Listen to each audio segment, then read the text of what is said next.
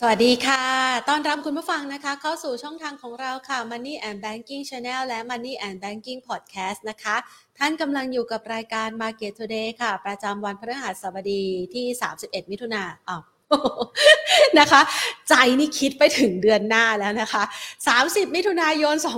2565 นะคะ แหมมาวันนี้นะคะ อยากจะคิดบวกให้สำหรับ ภาพรวมของการลงทุนในตลาดหุ้นไทยนะ ที่พูดแบบนี้เพราะว่าเมื่อสักครู่นี้เนี่ยนะคะกำลังดูความเคลื่อนไหวนะคะของดัชนีตลาดหุ้นไทยในรูปแบบของกราฟแท่งเทียนอยู่นะคะ เดี๋ยวเราให้พี่ปอมช่วยยกขึ้นมาให้ดูนะคะกับคุณผู้ชมนะคะ เราจะเห็นได้ว่าตลาดหุ้นไทยในช่วงที่ผ่านมานะคะมันมีช่วงจังหวะของการกังวลใจนะคะ ตรงนี้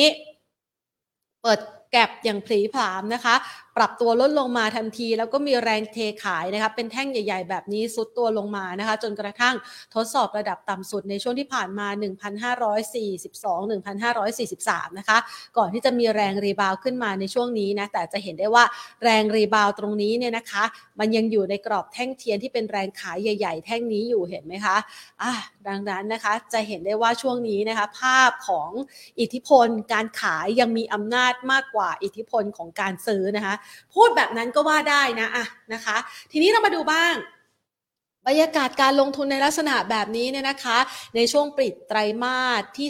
2 ไหนใครบอกว่าบรรยากาศการลงทุน Window Dressing จะมาไงสภาเราไปที่ไหนดีนะคะ Window Dressing เนี่ยมันเกิดขึ้นในช่วงวันที่ 28 นะคะ เห็นไหมคะ ขึ้นไปเยือนใกล้ๆ 1,600 จุดไปฝากเราเอาไว้ตรงนั้นนะคะ แล้ววันนี้เนี่ยก็มีความพยายามที่จะขึ้นไปอีกครั้งหนึ่งแต่ดูเหมือนว่าความพยายามที่จะล้มเหลวนะคะ คือขึ้นไปได้เนี่ยทดสอบสักประมาณ 1,500 91.23 จุดบวกเพิ่มขึ้นไป 5.05 จุดนะคะ แต่สุดท้ายแล้ว มีแรงเทขายออกมานะคะ วันนี้เขาจะมีการคำนวณดัชนีต่างๆ กันใหม่ด้วยแหละนะคะ ก็จะมีความผันผวนเกิดขึ้นในตลาดหุ้นไทยสุดท้ายแล้วนะคะ อย่างบอกไปก็คือว่าครึ่งวันแรกมีแรงขายออกมานะคะ จุดต่ำสุดเนี่ยใกล้กับจุดปิดในภาคเที่ยงนะคะ ที่ระดับ 1,572.83 จุด ติดลบไป 13.35 จุดนะคะ ส่วนมูลค่าการซื้อขาย 32,669 ล้านบาทนะคะ ปิดตลาดภาคเที่ยงก็คืออยู่จากนี้ไม่ไกล มีแรงซื้อขึ้นมาจึ้งหนึ่งนะคะ ปิดตลาดที่ 1,573.36 จุด ติดลบไป 12.82 จุดนะคะ หรือว่า 0.81%นะคะ วันนี้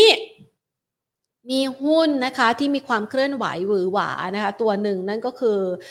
WPH นะคะเมื่อสักครู่นี้เนี่ยเราเข้ามาก่อนที่จะเข้ารายการนะคะก็เห็นความเคลื่อนไหวหวือหวานี้จนเป็นที่จับตานะคะ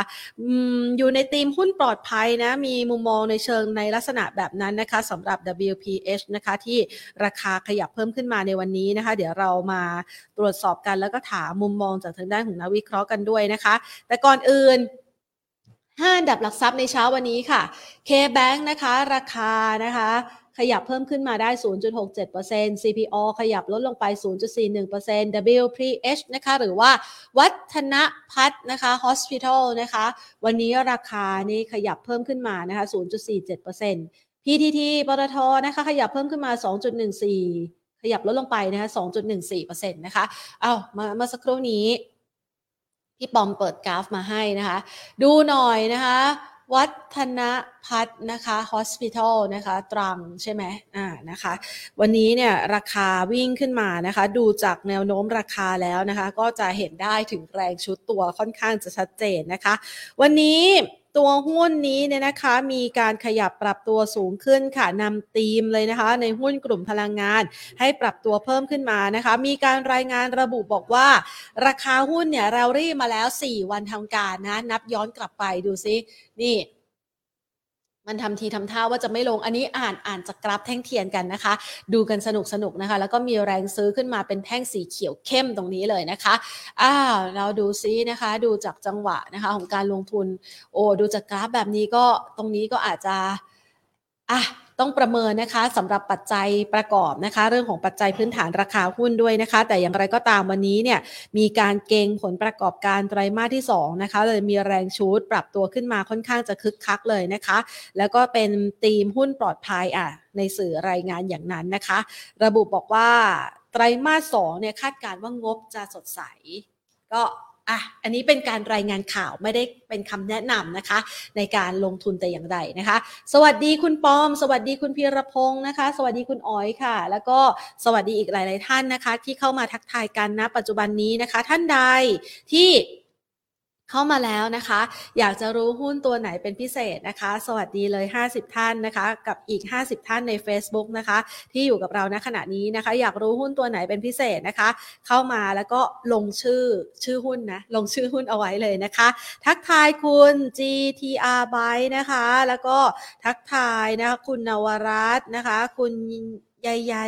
เอ๊ะใช่ไหมคุณเนทนะคะ คุณธงชัยนะคะ สวัสดีทุกๆท่านเลยนะคะ ที่เข้ามาทักทายกันในวันนี้นะคะ มาปิดตลาดหุ้นไตรมาสสองไปพร้อมพร้อม ๆ กันค่ะพักทักทายคุณพักขวัตด้วยนะคะ เอาล่ะมาตอนนี้นะคะ ก่อนที่เราจะไป มองนะคะว่ามุมมองของนักวิเคราะห์นั้นจะประเมินการลงทุนอย่างไรนะคะ ขอขอบพระคุณผู้ใหญ่ใจดีที่ให้การสนับสนุนรายการของเราค่ะ True True 5G คบกับ True ดียิ่งกว่านะคะ และทางด้านของ SCB ขอขอบพระคุณธนาคารไทยพาณิชย์ด้วยนะคะเอาล่ะทักทายนะคะ คุณณรินด้วยนะคะ สวัสดีค่ะหลาย ๆ ท่านเลยนะคะ ที่เข้ามาทักทายกันสวัสดีคุณหลิวหลิวด้วยนะคะ เอาล่ะมานะคะ วันนี้ มาประเมินกันนะคะ มีแรงขายส่งตลาดหุ้นไทยในช่วงปลายไตรมาสที่ 2 แบบนี้นะคะ แนวโน้มการลงทุนนั้นจะเป็นอย่างไรนะคะ พูดคุยกันกับพี่กอล์ฟนะคะ คุณวิริยาลาภพรมรัตนะ รองกรรมการผู้อำนวยการฝ่ายวิเคราะห์หลักทรัพย์ จากบริษัทหลักทรัพย์ IB Global จำกัดมหาชนค่ะ สวัสดีค่ะพี่กอล์ฟขา เสียงยังไม่เข้ามานะคะ อ่านะคะเดี๋ยวรอสักครู่นะคะ เดี๋ยวเราจัดการปัญหาทางเทคนิคตรงนี้ก่อนนะคะอะระหว่างนี้นะคะโปรดิวเซอร์บอกว่าเดี๋ยวรอแป๊บหนึ่งนะคะ เดี๋ยวจัดการก่อนนะคะเพราะว่าเรานัดหมายกับพี่กอล์ฟเอาไว้พี่กอล์ฟอาจจะยังไม่สะดวกติดต่อได้ในเวลานี้นะคะ เอาละงั้นมาคุยกับแพนกันก่อนแล้วกันนะคะ ทักทายคุณผู้ชมหลาย ๆ ท่านนะคะ ที่เข้ามาพูดคุยกันในช่วงจังหวะเวลานี้นะคะ เรามาดูตัวการลงทุนนะคะสำหรับตลาดหุ้นไทยนะคะ อย่างที่รายงานกันไปนะคะ ส่งท้ายนะคะในช่วง ไตรมาสที่2นะคะเราเห็นแรงขายนะคะออกมาสำหรับตลาดหุ้นไทยนะจังหวะนี้เนี่ยนะคะ ถ้าหากว่าเราลองวัดดูนะคะจะเห็นได้ว่าทิศทางของการลงทุนของตลาดหุ้นไทยช่วงนี้เนี่ยมันยังเป็นแนวโน้มขาลงอยู่นะคะ อย่างที่เราเคยพูดคุยกับทางด้านของท่านนักวิเคราะห์หลาย ๆ ท่านเอาไว้นะคะ ช่วงนี้มันมีปัจจัยอะไรบ้างล่ะที่เข้ามากระทบกับการลงทุนนะคะ ช่วงนี้เราจะเห็นได้ว่าเดี๋ยวจะมี วาระสำคัญนะคะ ในช่วงสัปดาห์นี้เนี่ยเดี๋ยวจะมีตัวเลขเงินเฟอ้อของสหรัฐอเมริกานะคะ ที่กำลังจะเปิดเผยออกมาเพื่อที่จะสะท้อนให้เห็นว่าแนวโน้มของ ตัวเงินเฟอ้อของสหรัฐเนี่ยมันมีโอกาสที่จะลดทอนลงไปได้บ้างไหมนะคะ หรือว่าจะมีปัจจัยที่เข้ามาชะลอทำให้การตัดสินใจของเฟดอาจจะไม่ได้ขึ้นดอกเบี้ยอย่างร้อนแรงนะคะ ในช่วงระยะเวลาที่ผ่านมา อันนี้ก็พยายามจะเขียนกรอบให้คุณผู้ชมเห็นนะคะสำหรับตลาดหุ้นไทยกันนะคะอ่านี่นะคะ เป็นกรอบแนวโน้มขาลงนะคะ อย่างที่เราคุยกันไปนะคะว่าตอนนี้เนี่ยถ้าหากว่าเรามองทางเทคนิคเนี่ยจุดนี้ก็ถือว่าเป็นแนวรับเหมือนกันเนาะ นะคะ คือมันก็คือใกล้เคียงกับ รงนี้แต่ว่ากรอบจริง ๆ แนวรับมันอยู่ประมาณนี้นะคะ อันนี้อาจจะมีจังหวะของการเด้งนะคะ ขึ้นอยู่กับว่าในช่วงเวลาของตลาดหุ้นไทยในไตรมาสที่3เนี่ยพอที่จะมี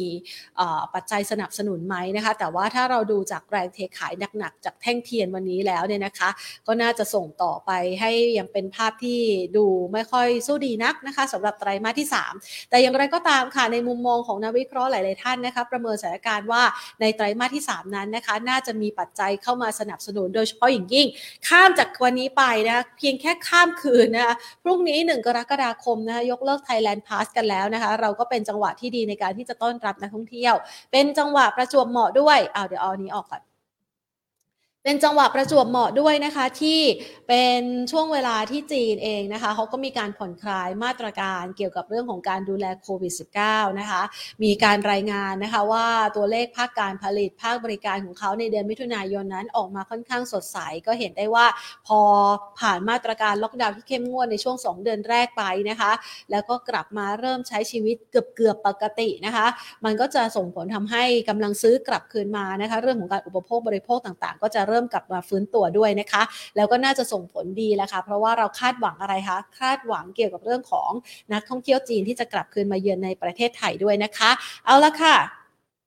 ระหว่างที่เรากำลังรอเนี่ยนะคะพี่กอล์ฟนะคะเพื่อที่จะมาพูดคุยกันเกี่ยวกับการลงทุนกันด้วยนะคะ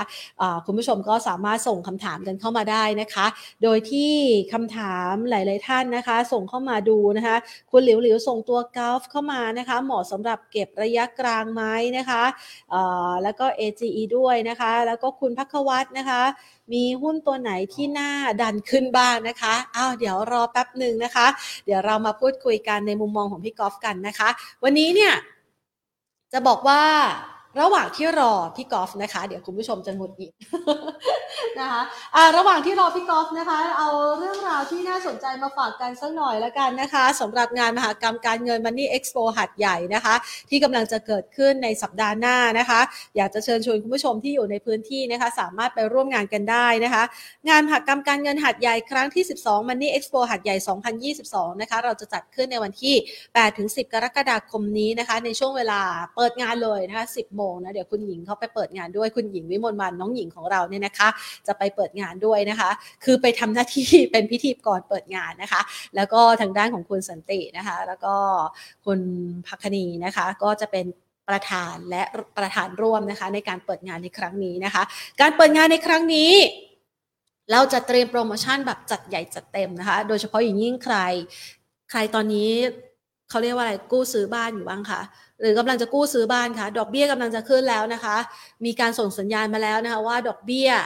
ที่คงที่ 3 ปีแรกเนี่ยอาจจะไม่เห็นแล้วนะ ตอนนี้มันเริ่มมีการปรับแล้วนะคะ จะกลายเป็นอัตราดอกเบี้ยรอยตัวนะคะ รอยตัวตามสถานการณ์ ซึ่งเราก็คาดการณ์กันว่าช่วงนี้เงินเฟ้อเงินเฟ้อ ในระยะนี้อาจจะเร่งตัว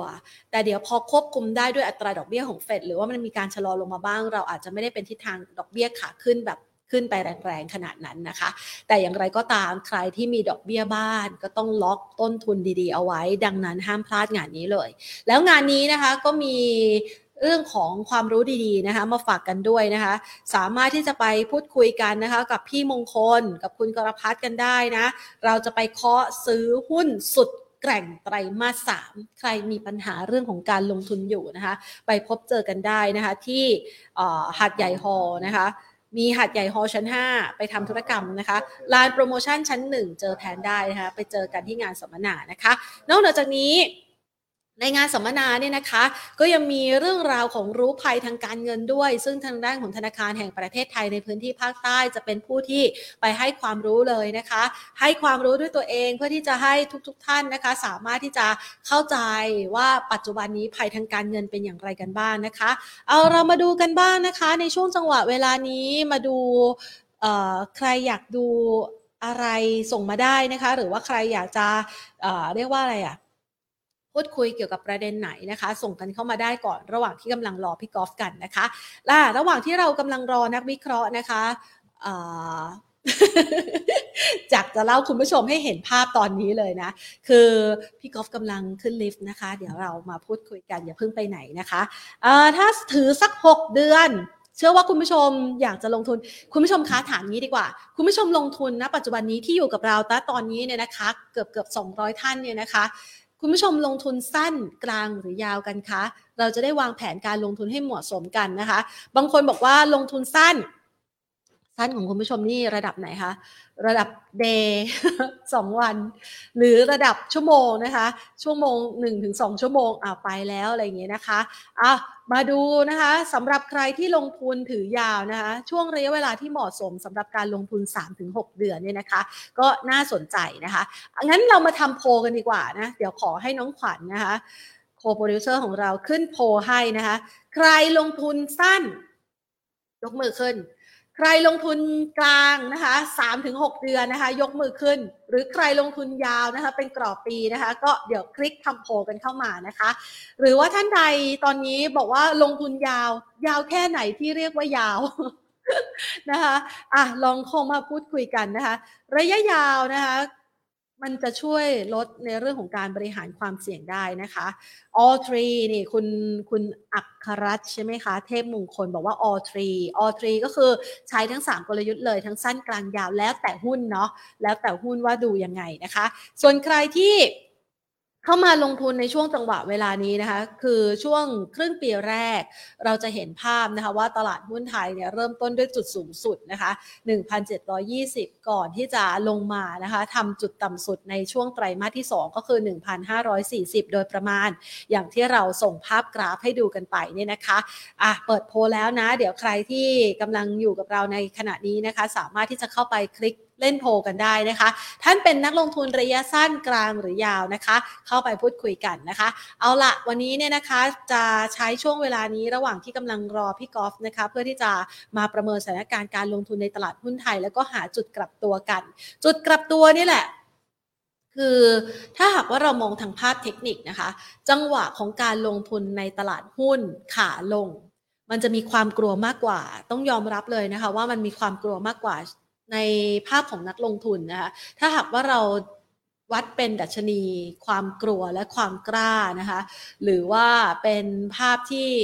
รู้สึกเชื่อมั่นหรือไม่เชื่อมั่นต่อการลงทุน ช่วงดัชนีขาลงเนี่ยเราจะไม่รู้ว่าจริง ๆ แล้วอะมันลงไปได้ลึกแค่ไหน สิ้นสุดจุดสุดท้ายอะมันจะอยู่ที่ระดับเท่าไหร่นะคะ แต่เราจะรู้ต่อเมื่อว่ามันผ่านจุดต่ำสุดนั้นไปแล้ว แล้วพอไปสักระยะหนึ่งไม่ทำจุดต่ำสุดใหม่อีกนะคะ แล้วก็มีโอกาสที่จะเห็นแรงซื้อหนาตาขึ้นมาจนกระทั่งผลักดันนะคะ เป็นทิศทางขาขึ้นไป อันนั้นเนี่ยเราถึงจะได้ confirm ว่าอ๋อโอเค มันผ่านจุดต่ำสุดไปแล้ว ระหว่างที่เรากำลังรอว่ามันผ่านจุดต่ำสุดไปแล้ว หรือยังเราก็จะมีการประเมินจากปัจจัยรอบด้านนะคะ เพื่อที่จะดูว่าจุดกลับตัวที่แม่นยำหรือว่าจุดกลับตัวที่ที่เป็นไปได้ โอกาสเนี่ยมันจะอยู่ในช่วงเวลาไหน และปัจจัยอะไรจะเข้ามาสนับสนุนก็จะเป็นไอเดียหนึ่งที่ช่วยเข้ามา confirm ให้เราหาจุดเข้าซื้อที่เหมาะสมได้นะคะ ดังนั้น ก็จะเป็นไอเดียหนึ่งละค่ะในช่วงจังหวะเวลารอยต่อแบบนี้ จังหวะที่ตลาดหุ้นกำลังอยู่ในช่วงของทิศทางขาลง แล้วกำลังจะสลับสับเปลี่ยนเป็นช่วง sideway สลับสับเปลี่ยนเป็นช่วงขาขึ้นเนี่ยนะคะ เราจะสามารถสังเกตแล้วก็ดูจังหวะเหล่านั้น และเลือกหุ้นลงทุนได้อย่างไรกันบ้างนะคะ คุณผู้ชมหลาย ๆ ท่านนะคะ เข้ามาพูดคุยกันนะคะคุณหลิวหรือบอกว่าขึ้นอยู่กับหุ้นนะคะลงทุนทั้ง 3 แบบอ่าหลาย ๆ คนนะคะ เข้ามาคุยกันในในเรื่องของการลงทุนสั้นกางยาวนะคะ เอาละค่ะมาตอนนี้นะคะเราไปพูดคุยกับพี่กอล์ฟกันดีกว่านะคะ คุณวิริยาลาภพรมรัตนารองกรรมการผู้อำนวยการฝ่ายวิเคราะห์หลักทรัพย์จาก IV Global ค่ะ สวัสดีค่ะพี่กอล์ฟค่ะ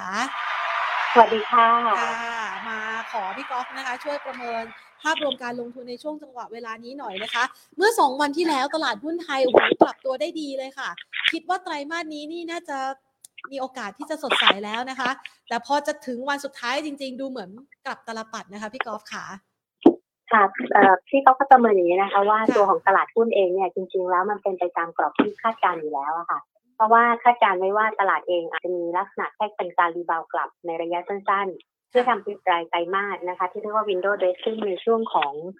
สี่วันก็คือตั้งแต่วันจันทร์ถึงวันพฤหัสเนี้ยค่ะ แล้วพอดีว่าวันนี้เป็นวันสุดท้ายในรอบของเดือน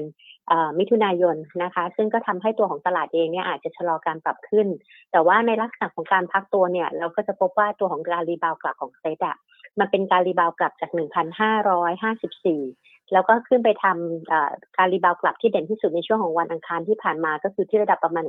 1,594 จุด เท่ากับถือว่าเป็นการ rebound กลับหลังจากที่ตลาดพักฐานลงมาประมาณสัก 110 จุดอะค่ะ ก็คือถือว่าเป็นประมาณสักครึ่งทางนะคะที่ rebound กลับไปไปตามกรอบที่คาดค่ะทีนี้ในวันนี้มันเป็นวันปิดรายไตรมาส แล้วพอจากพ้นจากวันนี้ไปแล้วเนี่ย ตลาดทุนไทยก็จะเข้าสู่ในช่วงของครึ่งปีหลัง แล้วก็เดือนกรกฎาเข้ามานะคะ ประเด็นเกี่ยวกับเรื่องของการปรับขึ้นอัตราดอกเบี้ยของเฟดก็จะกลับมาต่อตลาดอีกรอบหนึ่งแล้วก็เราเริ่มเห็นว่าเมื่อวานนี้มีการประชุมของทางด้านเขาเรียกว่า ECB Forum นะคะโดยแนวโน้มไม่ว่าจะเป็น ECB เป็นเฟดก็มีแนวโน้มต่อการที่จะควบคุมเงินเฟ้อด้วยการปรับขึ้นอัตราดอกเบี้ยเหมือนกันหมด ดังนั้นลักษณะของตัวตลาดเนี่ยก็จะเริ่มมีเม็ดเงินที่ไหลจากสินทรัพย์เสี่ยง เข้าสู่สินทรัพย์ที่มีความปลอดภัยมากขึ้นอย่างเช่นในตัวของ Dollar Index นะคะ ก็เลยทำให้ค่าเงินดอลลาร์ตอนนี้มีลักษณะของการแข็งค่ากลับขึ้นมา หลังจากที่พักตัวอ่อนค่าในช่วงประมาณสักปลายสัปดาห์ที่แล้วถึงต้นสัปดาห์นี้ ทีนี้ประเด็นอีกอันหนึ่งที่มันเทียบกับดอลลาร์คือค่าเงินบาทอะค่ะ ที่เรามีกรอบของการแข่งค่าเราก็จะมีลักษณะของการที่เริ่มลดความแข่งค่าแล้วก็กลับไปอ่อนค่า ซึ่งก็จะมีผลกับ foreign fund flow ในบ้านเราในระยะต่อไปด้วย ก็จะทำให้ตลาดในระยะนี้เนี่ยจะสิ้นสุดการรีบาวกลับในระยะสั้นนะคะ ที่ระดับ 1,500 เจ็ดเก้าสิบสี่จุดที่วันก่อนทำไฮไว้อะค่ะ แล้ววันนี้ก็เริ่มพักตัวลงมาแล้ว ดังนั้นในลักษณะตรงนี้เนี่ย การเก็งกำไรต้องทำด้วยความระมัดระวัง แล้วก็ต้องอิงอยู่กับเรื่องของประเด็น ที่มีแนวโน้มเป็นไปในเชิงที่น่าจะพอสร้างขอบข่ายของการเก็งกำไรระยะสั้นได้บ้างค่ะ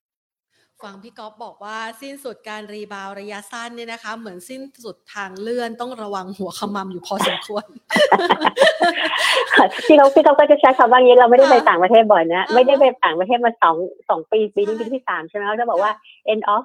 คนที่ไปบ่อยๆก็ end of the walkway ค่ะ นะคะดังนั้นในช่วงนี้เนี่ยนะคะ ต้องระมัดระวังแล้วล่ะ เพราะว่าหลาย ๆ คนบอกว่าโอ้จังหวะรีบาวนี่ก็รู้สึกฮึ่งเหิมว่ามันจะกลับไปได้เหมือนเดิมไหมนะ เพราะว่าเวลาขึ้นเนี่ยเราคาดหวังเชิงบวกนะคะ แต่เวลาที่ฟังแบบนี้รีบาวระยะสั้นนั่นหมายความว่า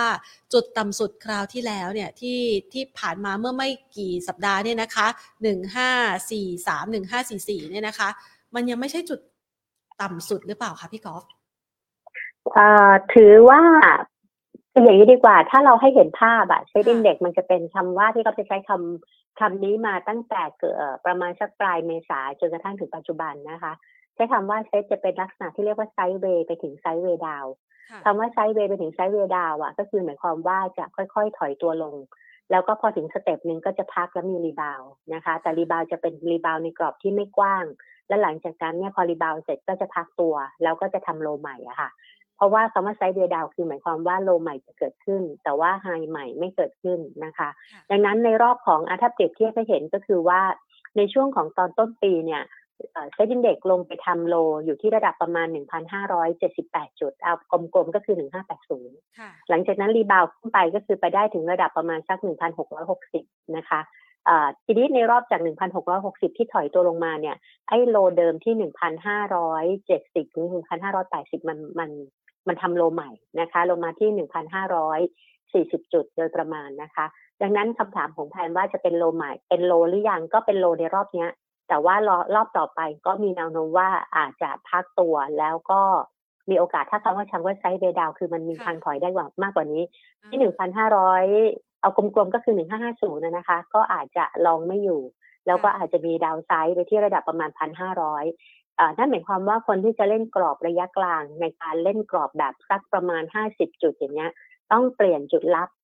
ถอยลงเรื่อยๆนะคะ แล้วก็จุดขายต้องลดลงเรื่อยๆเหมือนกัน มันถึงจะเป็นลักษณะที่เรียกว่าไซด์เวดาวโดยกรอบของรอบนี้ค่ะ ที่พี่ก๊อฟประเมินไว้สำหรับการที่จะมีการรีบาวกลับภายใต้การทำปิดรายไตรมาสเรียกว่า window dressing เนี่ยมองไว้ไม่เกินพันหกนะคะ แล้วก็ทำได้จริงๆก็คือหนึ่งห้าเก้า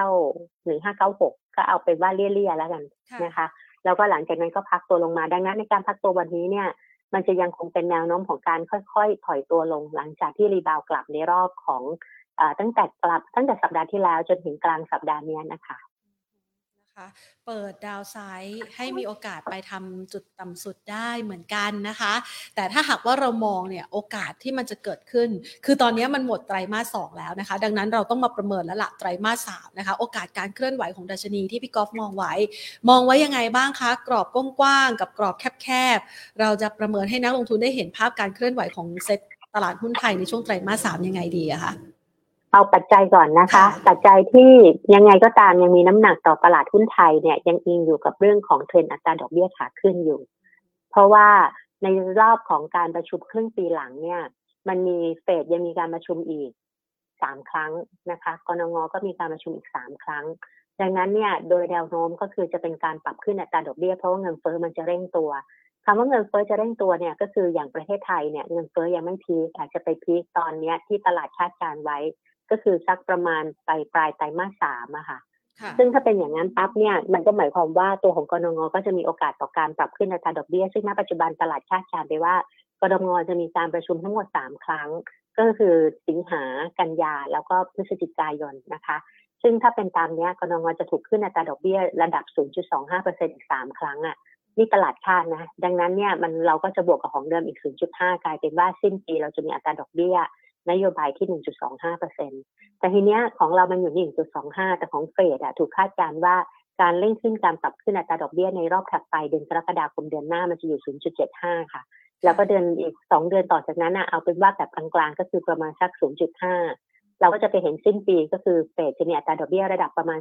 3.5%เอานี่เป็นแบบกลางๆที่คาดการนะคะ พอเป็นแบบนี้ปั๊บเราจะเห็นว่าส่วนต่างอัตราดอกเบี้ยของเรามันเกินกว่า 1.5 ของเฟดกับของบ้านเรา ทีนี้เทรนหนึ่งเนี้ยมันก็คือว่าหนึ่งเราจะเห็นอัตราดอกเบี้ยขาขึ้นนะคะ อันนี้หลีกหนีไม่พ้นแล้วเพราะเงินเฟ้อมันขึ้นมันเด้งตัว อันที่สองก็คือเรายังคงเห็นค่าเงินบาทอ่อนค่าในรอบครึ่งปีหลังนะคะส่วนอันที่สามเนี่ยเราพอเงินบาทอ่อนค่าเราจะเห็นอีกอันนึงก็คือเรื่องของ foreign fund flow ซึ่งเป็นปัจจัยที่สนับสนุนต่อบ้านเราในช่วงของครึ่งปีแรกนะคะ เพราะว่าตัวของโดยเฉพาะในช่วงของประมาณไตรมาสที่หนึ่งเนี่ย ตัวของนักลงทุนต่างประเทศเข้ามาซื้อสุทธิในบ้านเรามากกว่าแสนสี่หมื่นล้าน ณ ปัจจุบันเหลือประมาณแสนหนึ่งหมื่นล้าน เดือนมิถุนายนเดือนเดียวขายประมาณสามหมื่นกว่าล้านนะคะ ทีนี้เราก็จะเริ่มเห็น foreign fund flow ที่มีลักษณะของการปรับพอร์ตโดยการที่เริ่มชะลอการซื้อและเป็นการขายสลับออกมา แล้วก็อันที่สี่ก็คือว่าการเปิดเมืองเราเห็นต่อนะคะ แต่เพียงแต่ว่าในการเปิดเมืองเนี่ยมันก็จะตามมาด้วยความกังวลเล็ก ๆ เกี่ยวกับเรื่องของโอมิคอนที่มันเป็นสายพันธุ์ที่ เขาเรียกกลายพันธุ์นะคะ BA BA.5 ตรงจุดนี้มันก็เลยยังเป็นน้ำหนักต่อตลาดว่าในกรอบของครึ่งปีหลังอะ่ะเราจะถูกกดดันด้วยเงินเฟ้อขึ้น ดอกเบี้ยขึ้นนะคะ ค่าเงินบาทอ่อน ฟอเรนฟันโฟขาย แล้วก็แม้ว่าจะมีการเปิดเมืองแต่ว่าหุ้นเกี่ยวข้องกับการเปิดเมืองก็พอจะเก็งกำไรไปบ้างพอสมควรละ ดังนั้นตลาดก็จะมีแนวโน้มที่เป็นไซด์เวย์ไซด์เวย์ดาวกรอบของเอากรอบครึ่งปีหลังนะคะ ด้านบนเนี่ยน่าจะยังคงติดกรอบประมาณสักพันหก หรือถ้าดีกว่าที่พี่ก๊อฟมองไว้ก็ไม่น่าเกินพันหกร้อยยี่สิบนะคะและด้านล่างก็อาจจะเปิดดาวไซด์ลงไปที่พันห้าร้อยจุด ดังนั้นเราจะเล่นกรอบครึ่งปีหลังประมาณสักพันห้าถึงพันหกก็คือร้อยจุดประมาณนี้ แต่ว่ามันก็ต้องไปดูอีกทีนึงว่าการเปิดเมืองของเราเนี่ยเรามีเศรษฐกิจที่ฟื้นตัวอย่างที่เราคาดการไว้หรือเปล่า โอมิคอนไอตัวของการกลายพันธุ์ BA5 ไม่ได้สร้างภาระให้เรามากมาย กว่าที่เป็นอยู่ณปัจจุบันถ้าเป็นอย่างนั้นเนี่ยเศรษฐกิจเราน่าจะมีการฟื้นตัวได้ตามที่เขาเรียกหลาย ๆ สำนักคาดการไว้ที่ระดับประมาณสักสองเปอร์เซ็นกลางๆ ถึงสองเปอร์เซ็นไปปลายนะคะ ซึ่งถ้าเป็นแบบนั้นเนี่ยเราก็พอจะเล่นในกรอบนี้ได้อยู่พันห้าร้อยถึงพันหกร้อยจุดอะค่ะก็ถือว่า กรอบขยับลงมาหน่อยนึงนะคะ เพื่อให้คุณผู้ชมเนี่ยได้เห็นภาพเพื่อจะจับจังหวะของการลงทุนได้อย่างแม่นยำมากขึ้น ทีนี้มาดูจุดกลับตัวค่ะ โอกาสของการประเมิน 1,500 จุดเนี่ยมันจะเกิดในช่วงเวลาไหนคะพี่กอล์ฟมันจะเกิดในช่วงผันผวนตกใจเขาขึ้นอัตราดอกเบี้ยกันหรือเปล่า หรือว่ามันอาจจะมีสถานการณ์อะไรที่ดูย่ำแย่กว่านั้น แล้วมันเป็นจังหวะที่อาจจะเป็นแรงเทขายออกมาได้พี่กอล์ฟให้จุดสังเกตไว้ยังไงดีคะ ก็จุดสังเกตแรกนะคะ ก็คือว่าถ้าเฟดขึ้นอัตราดอกเบี้ยเร็วกว่าที่เราคิดถ้าเร็วกว่าอย่างอย่างเดือนกรกฎาคมเดือนหน้าปลายเดือนนะคะ ตอนนี้ตลาดคาดการประมาณมากกว่าโอกาสต่อการขึ้นอัตราดอกเบี้ย 0.75 ของเฟดเนี่ยมีมากกว่า 80%แล้ว ถ้าอยู่ๆอยู่ๆนะเกิดเฟดคือคืนนี้เขาจะประกาศตัวเลขเรียก PCE เป็นตัวเลขดัชนีไอ้ตัวของผู้บริโภคอะค่ะ ถ้ามันเร่งตัวขึ้นไปเยอะมากๆแล้วตอนนี้ตลาดคาดไว้ที่ 4.8 ถ้าเร่งตัวไปเยอะๆไอเนี่ย มันจะทำให้ตัวของการปรับขึ้นอัตราดอกเบี้ยมันอาจจะเร่งตัว คือตอนนี้มันมีการพูดถึงกันที่หนึ่งเปอร์เซ็นในรอบกรกฎาเริ่มมีนะ แต่ว่าไม่ได้บอกว่ามันจะขึ้นนะ ดังนั้นเนี่ยถ้าสมมุติว่ามันมีการขึ้นอัตราดอกเบี้ยไอ้ที่เร่งตัวก็คาดก็คือ อย่างกรกฎาคาดไว้ว่า0.75ดากลายเป็นหนึ่งนะคะ แล้วก็ กันยาเนี่ยคาดไว้ประมาณ 0.5 กลายเป็น 0.75 0.75 อย่างเงี้ย อันนี้ก็จะเป็นส่วนหนึ่งที่ผลักดันให้ตลาดหุ้นไทยอาจจะอ่อน และตลาดภูมิภาคอาจจะหลอนมาอ่อนมากกว่าคาด เพราะว่ามันอัตราดอกเบี้ยมันเร่งตัวเร็วอะ่ะ มันก็จะทำให้เศรษฐกิจมันถูกทอนตัวลงนะคะ แล้วก็ตัวเซ็นดีเด็กก็จะมีแนวโน้มไปทางด้านอ่อน แล้วก็ทีนี้กรอบพันห้าร้อยห้าสิบก็จะต้องไปดูแล้วว่าฟอร์เรนฟันโฟยังขายต่อไหมถ้าขายต่อก็มีสิทธิ์หลุดนะคะ อย่างที่ว่าไปเนี่ยคะกรอบอัตราดอกเบี้ยของเฟดเนี่ยนะคะก็จะมีผลต่อแนวโน้มของการขึ้นอัตราดอกเบี้ยของธนาคารกลางบ้านเราด้วยก็คือ ธนาคารแห่งประเทศไทยนะคะ ตรงนี้เนี่ยพี่ก๊อฟมีการประเมินความเป็นไปได้ไหมคะ เพราะว่าช่วงการประชุมครั้งที่แล้วเนี่ยนะคะ เสียงแตกก็แสดงให้เห็นแล้วเราอาจจะขึ้นดอกเบี้ยแล้วนะคะ แต่ว่าไม่มีการประชุมฉุกเฉินนะคะ ไปประชุมอีกทีสิงหาคมเลย จะขึ้นมากกว่า 0.25 เป็นไปได้ไหมคะ อืม อันนี้พี่ก๊อฟก็ประเมินประเมินคนอื่นยากไม่ง่าย ไม่ไม่ไม่ยากประเมินเรายากนิดนึงอ่าฮะค่ะคือณตอนนี้เองเนี่ยเอ่อเท่าที่ดูโทนนะคะ น่าค่ะจะไม่ได้ขึ้นมากกว่า 0.25 เหตุผลหนึ่งก็คือว่าภายใต้บ้านเราเนี่ย เรายังมีเงินเฟ้อที่อาจจะเร่งตัวช้ากว่า ถ้าเปรียบเทียบกับทางด้านอเมริกากับยุโรปนะคะ แล้วก็อีกอันหนึ่งก็คือว่า เขาทางด้านของภาครัฐเองเขาก็อาจจะมีมุมมองว่าการเร่งตัวดอกเบี้ยเร็วเกินไปเนี่ยมันก็จะมีผลกระทบกับทางด้านของการฟื้นตัวของภาวะเศรษฐกิจ ซึ่งที่ผ่านมาเอ่อในมุมมองที่ทางด้านเวลาทางด้านแบงก์ชาติที่เป็นสำนักเศรษฐกิจเขาออกมาพูดอะนะคะ ก็จะพูดเหมือนทำนองว่าจะพยายามดูแลสองขาไปพร้อม ๆ กันดังนั้นตอนเนี้ยตลาดไม่ได้คาดการณ์ขนาดนั้น ตลาดคาดการณ์ไว้แค่ระดับ 0.25เปอร์เซ็นแล้วก็ตอนนี้ตลาดคาดไปสองทางคือ 0.25 สองรอบกับ 0.25 สามรอบ ก็คือหมายความว่าท้ายที่สุดแล้วสิ้นปีเนี้ยเราอาจจะมีอัตราดอกเบี้ยนโยบายคือ1%ไปถึง1.25%อันนี้ตลาดคาดการณ์อยู่ในกรอบนี้ ทีนี้คำถามว่าจะไป0.75ทีเดียวไหม อันนี้ก็ต้องมาดูว่าเงินเฟ้อเราเร่งตัวขนาดแบบ ต้องรีบต้องรีบกดเลยหรือเปล่านะคะ ก็ต้องไปดูสถานการณ์แต่ตอนนี้ตลาดไม่ได้คาดแบบนั้นนะคะสัญญาณของบ้านเราน่าจะดูประนีประนอมกว่านะคะ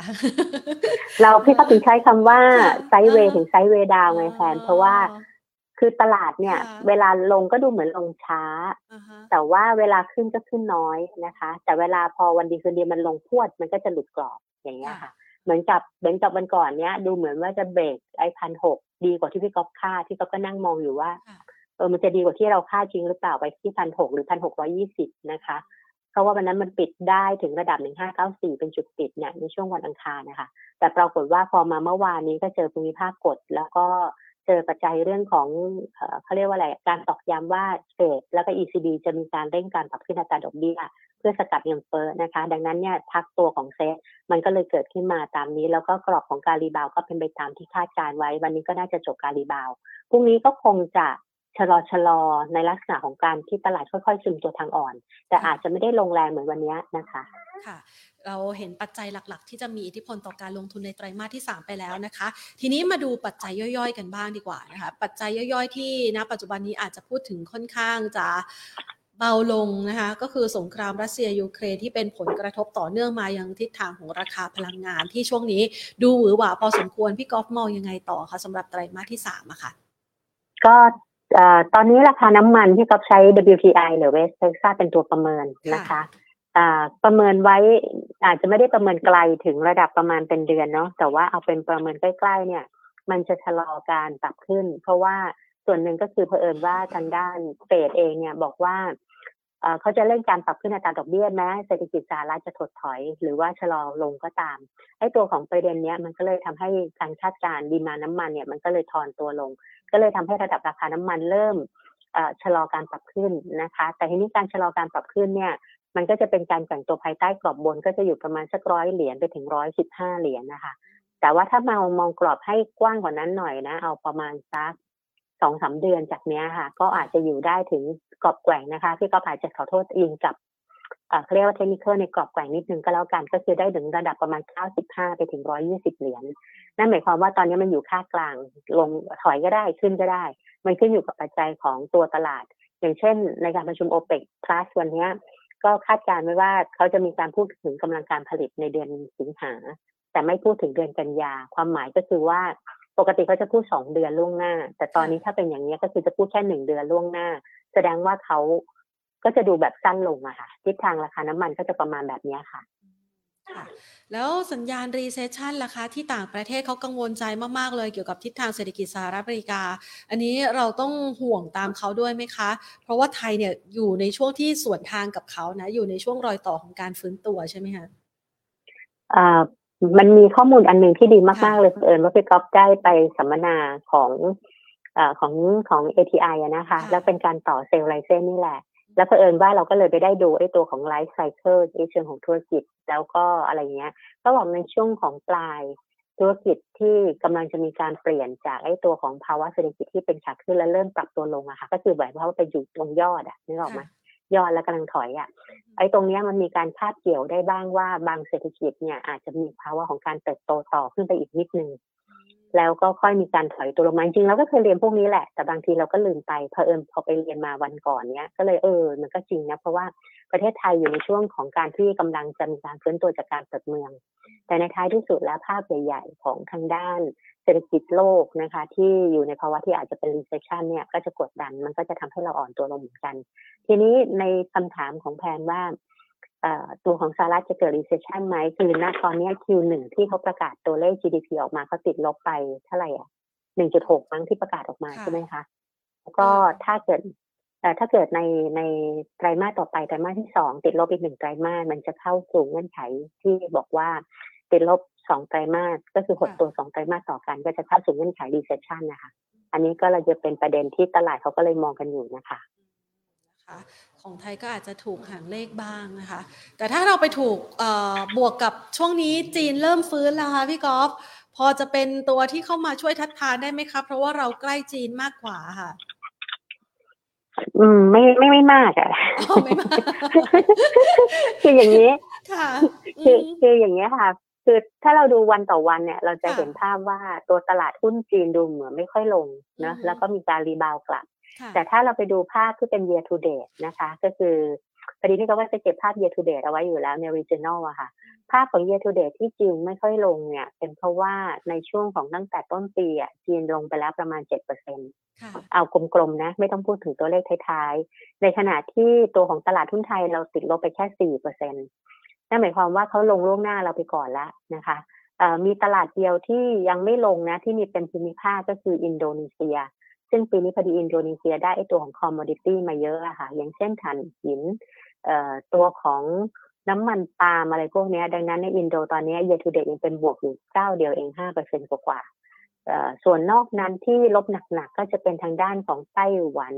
ทางด้านของเกาหลีใต้เงี้ยเกาหลีใต้เยทูเดตนี่ติดลบไปยี่สิบเปอร์เซ็นแล้วนะดังนั้นถามว่าจีนเนี่ยจะช่วยเราได้ไหมเขาดูแลตัวของเขาเองดีกว่า ก็คงไม่ได้ช่วยอะไรเราพี่ก๊อฟพี่ก๊อฟพี่ก๊อฟใช้คำว่าเป็น relative relative นะคะ ไม่ได้พูดถึงว่าเศรษฐกิจเขาจะมาช่วยเรานะ แต่หมายความว่าการปรับตัวของตลาดมันมีมันมีคำว่า relative คือความเกี่ยวเนื่องกัน สิ่งที่เมื่อกี้พี่ก๊อฟอธิบายก็คือว่าเขาลงไปรอเราล่วงหน้าแล้วเจ็ดเปอร์เซ็นแต่เราเพิ่งลงมาสี่เปอร์เซ็นต์เนี่ยคือตอนนี้เราเป็นผู้แข็งแกร่งแหละ แต่เขานำไปก่อนแล้วแสดงให้เห็นว่าเราก็มีโอกาสที่จะตามไปเหมือนกัน ปีนี้ปีนี้ตลาดหุ้นในกลุ่มของทิปแข็งแกร่งนะคะ มีอินโดกับไทยนี่แหละ แต่ว่าในช่วงของที่ผ่านมาเราต้องเราเจอในช่วงของเดือนอะไรอะเดือนที่แล้วอะแต่เราเราเราเจอตั้งแต่ Sell in May ก็คือพฤษภา แล้วต่อเนื่องมามิถุนาที่ rebound กลับขึ้นมาบ้างเนี่ยแต่เราก็ติดเราไปสี่แต่ว่าอินโดก่อนหน้านั้นบวกบวกเยอะกว่านี้ ตอนนี้ก็ทอนตัวลงมาเหลือบวกแค่ห้า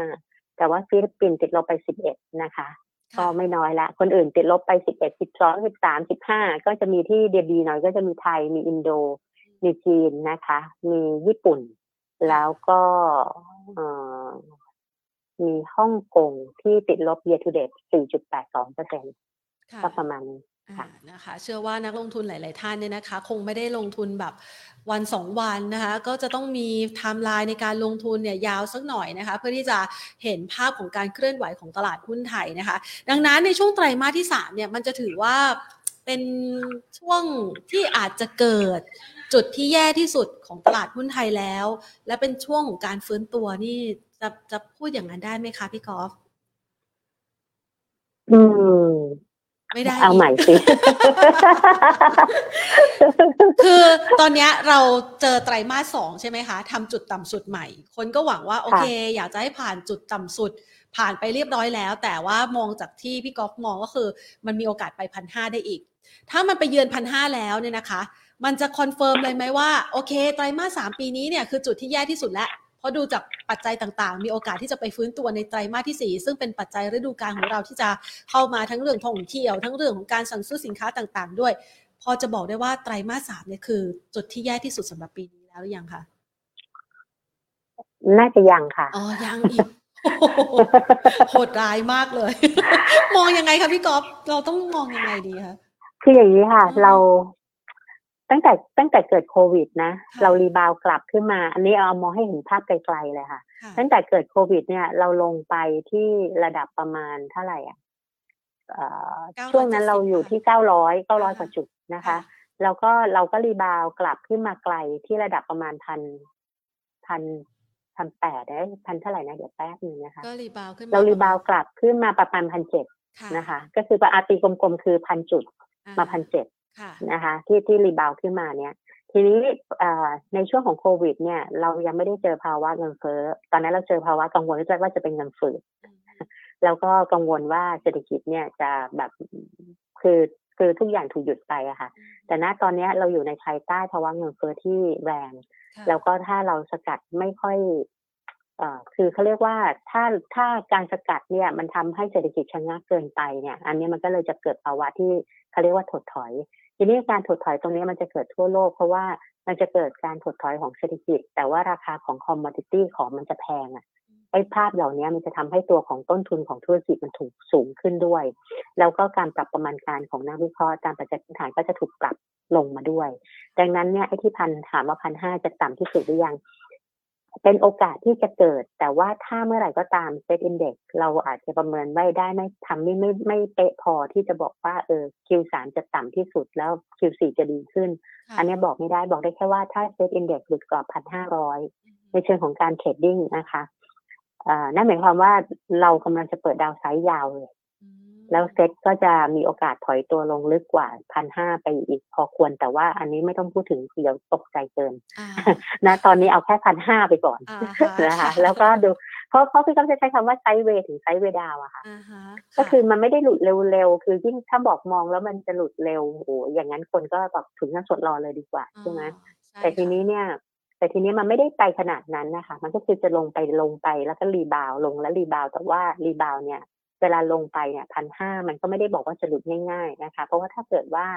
เราไม่ได้มีอะไรเลวร้ายอย่างที่กังวลพันห้ามันก็จะยังคงทรงๆอยู่ลักษณะนี้อีกพักหนึ่งเลยค่ะนะคะคือมันพอจะให้กำลังใจได้ไหมได้ได้ พอจะทำให้คุณผู้ชมเนี่ยนึกว่าเราจะต้องจัดสรรเงินในช่วงเวลานี้เนี่ยนะคะทำตามรอบอย่างไรดีอย่างนี้ดีกว่านะคะ ใช่ไหมคะพี่กอล์ฟคะคืออย่าตกใจไปเพราะมันจะสูญเสียโอกาสในการสร้างผลกำไรจากการลงทุนได้ คือ อย่ากังวลเกินไปอ่าฮะนะคะ จนกระทั่งเราไม่ทำอะไรเลยอ๋อแต่ก็อย่าคาดหวังสูงเกินไป จนกระทั่งเวลาตลาดพักตัวเวลาตลาด rebound เนี่ยเราก็ไม่ขาย อย่างในช่วงสามสี่วันเนี้ยเวลา rebound พี่เขาก็มองว่าเป็นโอกาสขายต้นทุนต้นทุนแพงนะค่ะเพราะว่าตลาดมันจะมีการแกว่งเป็น sideway มันก็จะลงมาที่เดิมหรืออาจจะต่ำกว่าเดิมดังนั้นมันก็จะได้ต้นทุนใหม่ที่ถูกกว่าดังนั้นต้นทุนเก่าที่แพงคนขายอะค่ะ ประมาณเนี้ยค่ะแล้วเวลาลงมาต้นทุนเดิมสมมุติมาตั้งรับสมมุตินะค่ะเอ่อรอบรอบการพักตัวต่อไปลงมาที่พันห้าร้อยยี่สิบสมมุตินะคะ แล้วเราไปรับที่พันห้าร้อยยี่สิบแล้วมันตกไปพันห้าแล้ว rebound อย่างเงี้ย แล้วกรอบ rebound มันได้ถึงพันห้าร้อยห้าสิบถึงพันห้าร้อยแปดสิบอันนี้ก็ขาย คนต้นทุน คนที่ซื้อต้นทุนพันห้าร้อยี่สิบก็ได้โอกาสขายที่กำไร แต่คนที่ต้นทุนพันหกร้อยก็อาจจะได้ขายที่เท่าทุนอะไรประมาณเนี้ยค่ะดังนั้นตลาดก็จะเป็นรอบประมาณนี้ดังนั้น อย่า อย่าคาดหวังสูงมาก แต่ก็ค่ะอย่ากังวลจนกระทั่ง แบบคือตกใจจนแบบโอ้คัดหมด แล้วก็ไม่ได้มีจังหวะ เพราะว่าหุ้นหลายตัวก็อืมมันก็ยังพอมีเก็งกำไรได้บ้าง แต่ว่ามันก็ไม่ได้กว้างเหมือนเดิมค่ะอ่านะคะเชื่อว่าท่านผู้ชมที่กำลังฟังอยู่นี้นะคะ ได้ไอเดียในการลงทุนแล้วนะคะ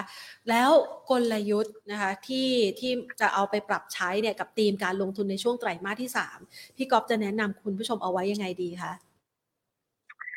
ก็อย่างที่เคยคุยกันเมื่อตอนต้นรายการคือยังไงเป็นอัตราดอกเบี้ยก็เป็นขาขึ้นค่ะแล้วก็บ้านเราก็จะเป็นขาขึ้นด้วยเช่นเดียวกันนะคะ ก็หุ้นที่ได้ประโยชน์จากดอกเบี้ยขาขึ้นมันควรที่จะมีแนวโน้มไปทางด้านบวก แต่เผอิญว่าในเชิง trading เนี่ยมันดันไม่ได้เป็นแบบนั้นซะทีเดียว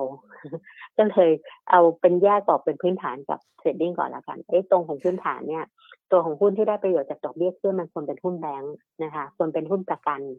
แต่ว่าในลักษณะของช่วงประมาณสักหนึ่งเดือนสองเดือนที่ผ่านมาเนี่ยตั้งแต่เกิด Sell in May พฤษภากลุ่มแบงก์กลับไม่ได้สะท้อนแบบนั้นในเชิง trading อะค่ะก็คือว่าดูเหมือนอ่อนแรงและกำลังเลือกทาง แต่ว่าตอนนี้ยังเป็นแค่ sideway ดังนั้นในลักษณะของการ rebound กลับอย่างตัวกสิกรไทยวันเนี้ยมีข่าวร่วมจอย AMC กับตั้งบริษัทเอ่อ AMC กับ JMT อย่างเงี้ยค่ะค่ะอย่างวันเนี้ยตัวของกสิกรไทยก็เวลา rebound เนี่ยพี่ก็ตอนแรกคาดไว้ว่า rebound ได้ถึงร้อยห้าห้า ปรากฏว่าวันนี้ก็ทำได้แค่ร้อยห้าสองเอง ซึ่งก็ถ้าเป็นในที่ที่แนะนำกับ IB Global เนี่ยก็จะมองว่าถ้าร้อยห้าสองดูยังมีแรงขาย แล้วก็ไม่ค่อยผ่านก็ take profit แล้วก็เดี๋ยวค่อยมาดูว่ามันจะพักตัวลงไปขนาดไหนอีกทีหนึ่งนะคะก็ประมาณนี้ค่ะในช่วงเวลานอกเหนือจากหุ้นในกลุ่มสถาบันการเงินแล้วเนี่ยนะคะ ไตรมาสสามเราพอจะเหลือหุ้นอะไรที่ยังมีอัพไซด์เหลือ นะคะ หรือว่าเล่นรอบได้บ้างคะพี่กอล์ฟupside เหลือในเชิงพื้นฐานมันก็มีหลายตัวนะคะ เพราะว่าอย่างนักวิเคราะห์ของ IB Global เนี่ยก็ยังมีมองเชิงบวกอย่างในหุ้นของเอ่อ AOT ก็ได้ดีนิดหน่อยนะคะ ก็คือราคาพื้นฐานเรายังวางไว้อยู่ 75 บาท เทียบกับราคาปัจจุบัน 70 บาท มันยังพอมี upside อะค่ะ แต่เพียงแต่ว่าถ้าในเชิงของการ trading แล้วเนี่ยหุ้นอย่าต่ำกว่า 70 ในจุดปิด เพราะว่าถ้าต่ำกว่าไอ้การเบรก70 ซึ่งไม่เคยเบรกมาหลาย หลายครั้งอะขึ้นแต่แล้วไม่เบรกเลยเนี่ย มันจะทำให้ trading มันมันไม่สวยอะ แล้วก็เราก็จะไม่ไม่ค่อยได้กำไรในระยะสั้นนะคะ แต่ว่าถ้าสมมุติมันยังอยู่ในกรอบ70เนี่ยแล้วไม่หลุดลงไปจุดปิดนะคะ เราก็ยังพอคาดหวังว่ามันจะมีการ trading ได้ภายใต้กรอบ70ไปถึง72แล้วก็73บาทอะไรประมาณนี้ดังนั้น หุ้นที่ตอนนี้ยังคงส่งสัญญาณเป็นไปในเชิงที่เป็น uptrend นะคะ คำว่า uptrend เนี่ยก็คือว่าเป็นหุ้นที่ปีนี้มันมีราคาที่ high กว่าปีที่แล้ว ก็จะมีตัวของบำรุงราษฎร์อย่างเงี้ยตัว BH ซึ่งนักวิเคราะห์เราก็มีมุมมองเชิงบวก อันนี้สอดคล้องทั้งพื้นฐานและแล้วก็ trading อันนี้ก็คือว่ามีแนวโน้มไปทางด้านของเป็น uptrend อยู่ แล้วก็ตัวของ AOT ก็ยังมีแนวโน้มเป็นไปในเชิงของการแกว่งตัวในโซนบวกนะคะ แล้วก็ตัวปตท.สผ.แต่ว่าพอปตท.สผ.หลุดกรอบ170ลงมาเนี่ย มันอาจจะอยู่ในโซนของการแค่พักตัวลง พักตัวในเชิงของการ rebound กลับก่อนระยะสั้นๆ แต่ว่าเดี๋ยวต้องมาดูอีกทีหนึ่งว่าเขาจะขยับต่อได้หรือเปล่า หุ้นปีนี้ที่เป็นเทรนบวกมีไม่กี่ตัวเองนะหนึ่งในนั้นเนี่ยมีบำรุงราษฎร์มี AOT มีปตท.สผ.แต่ปตท.สผ.พลังเลือกหลุดร้อยเจ็ดสิบมันเลยดูแบบไม่ได้โดดเด่นเท่าไหร่ละ แล้วก็มีทีนึงก็จะเป็นกลุ่มไทยแบงค์ ถ้าแบงค์อะดูดีที่สุดจะเป็น KTB นะคะค่ะ ก็คือหุ้น uptrend ที่ยังพอจะตามต่อได้ ถึงแม้ว่าราคามันกำลังขึ้นไปค่อนข้างแรงแล้วก็ตามเนี่ยนะคะ ยังมีกรอบให้สามารถขึ้นไปได้อีกอะนะถ้าหากว่าพูดในลักษณะแบบนี้ถูกต้องนะคะพี่กอล์ฟทีนี้ไปดูถูกต้องปตทสพเรื่องของโรงกลั่นนะคะ กับหุ้นในกลุ่มที่เกี่ยวข้องเนี่ยนะคะ เราประเมินยังไงดีคะเพราะว่าล่าสุดนี่ก็ดูเหมือนว่าจะยังข้อสรุปยังไม่ค่อยชัดเจนเท่าไหร่อะค่ะอืมข้อสรุปก็ คือยังไม่เห็นความชัดเจนนะคะ แต่ว่าอย่างลงกลั่นต่างประเทศอย่างเอสโซกับ SPRC อย่างเงี้ย วันนี้ก็ปรับตัวขึ้นไปก็มองเป็นโอกาสสำหรับคนที่มีต้นทุนที่ระดับประมาณสักสิบเอ็ดห้าไปถึงสิบสองบาท จะเป็นโอกาสของการเปลี่ยนต้นทุนใหม่ก็คือขายเล่นรอบได้นะคะ SPRC ก็เหมือนกัน เพราะว่าณตอนนี้ถ้าสมมติว่าทางด้านกระทรวงพลังงานได้คุยกับทางด้านโรงกลั่น แล้วออกมาว่าเป็นตัวเลขที่ตลาดมันถูกจะรับรู้ข้อมูลไปแล้วเมื่อสัปดาห์ที่แล้ว ก็คือใช้กำไรส่วนเกินประมาณ 500ถึงพันล้านเข้าไปช่วยสนับสนุนต่อลงต่อกองทุนน้ำมันนะคะ เป็นเวลา 3 เดือน ถ้าเป็นภาพนี้ตลาดน่าจะรับรู้ข้อมูลไปแล้วแหละ แต่ว่าถ้าสมมุติว่าออกมาต่ำกว่าอันนั้นตลาดก็จะรับรู้ข้อมูลเชิงบวก แต่ถ้ามากกว่าก็อาจจะรับรู้ในเชิงของการปักตัวลงไปค่ะ ค่ะ กลุ่มนี้ก็หลีกเลี่ยงไปก่อนใช่ไหมคะ จนกว่าจะมีความชัดเจน กลุ่มนี้เผอิญว่าวันนี้พี่ก๊อฟเรคคอมเมนต์เจงกำไรเอสโซกับ SPRC ในระยะสั้นๆนะแค่ระยะสั้นแล้วเผอิญว่าราคามันปรับตัวขึ้นไป ชนกรอบด้านบนในระดับที่คาดหวังภายในวันมาบ้างแล้ว ก็เลยต้องเปลี่ยนเลยต้องเปลี่ยนคำพูดนิดหน่อยถ้าถ้าเป็นถามถ้าเป็นคำถามเมื่อวานเนี้ย จะบอกว่าเออยังยังพอเก่งกำไรได้บ้างนะคะอันนี้ เขาเรียกว่าชนเป้าหมายระยะสั้นแล้ว เก่งกำไรในกรอบเรียบร้อย คือผ่านใครมีคือขายตรงนี้ แต่ใครไม่มีคือยังไม่ซื้อนะคะถ้าใครไม่มีใครไม่มีก็อย่าเพิ่งเข้าไปถือเงินสดมันก็สบายใจกว่านะนะตอนนี้ค่ะเพราะว่าตลาดมันเพิ่งเพิ่งจบการรีบาวรอบสั้น แล้วเดี๋ยวรอการพักตัวอีกทีหนึ่งค่ะ ค่ะดูจากหุ้นสุดแกร่งที่เมื่อสักครู่นี้พี่กอล์ฟให้ไว้นะคะ BHAOT ปตทสพ KTB แล้ว ไม่มีเหลืออีกไหมคะ อยากให้ช่วยสแกนหน่อยในมุมมองของพี่กอล์ฟอะค่ะ เอาแบบที่ยังไม่ขึ้น เอาเอาแบบคำถามดีไหมอะคือเวลาเราเจอพี่กอล์ฟเรามักจะเจอช้าไปอะเสียใจตรงนี้แหละ ไม่ไม่ช้าหรอก เพราะว่ามันวันนี้มันเพิ่งผ่านวันนี้มันเพิ่งพักตัวลงวันวันแรกเองนะคะอ่าแต่เพียงแต่ว่าหุ้นเนี่ยมันเป็นหุ้นที่เพิ่มว่ามันมันเอามีอีกตัวหนึ่งคือตัว CPN อ่าพยายามดูอยู่เนี่ย CPN นะคะเอ่อมีอีกตัวก็คือเป็นพวก BE8 นะคะ แต่ว่า B8 B BIK อะไรพวกเนี้ย ก็เป็นหุ้นที่เล่นทางบวกอยู่อะค่ะค่ะอืม ก็ต้องดูเป็นตัวตัวๆไปลองถามดูแล้วกันเนาะพอดีอืมพอดีแต่ว่าเอาเป็นราย sector แล้วกันนะ ว่าได้ sector ได้ไหนที่ดูอ่อนแรงมากค่ะๆ sector ที่ดูอ่อนแรงคือ ICT อ่าฮนะคะ แล้วก็ sector ชิ้นส่วนแค่ rebound ระยะสั้นค่ะแล้วก็หลังจากนั้นเนี่ยก็จะก็จะยังอยู่ในเทรนด์ของการอ่อนแรงอะค่ะเนี่ยในช่วงของเมื่อตอนสัปดาห์ที่แล้วกลางสัปดาห์ถึงต้นสัปดาห์นี้ก็เลย comment เก็งกำไร Delta Hana KCE อย่างเงี้ยมันก็ได้แค่กรอบระยะสั้นๆ แต่เดลต้าก็ได้สิบกว่าเปอร์เซ็นต์เนาะ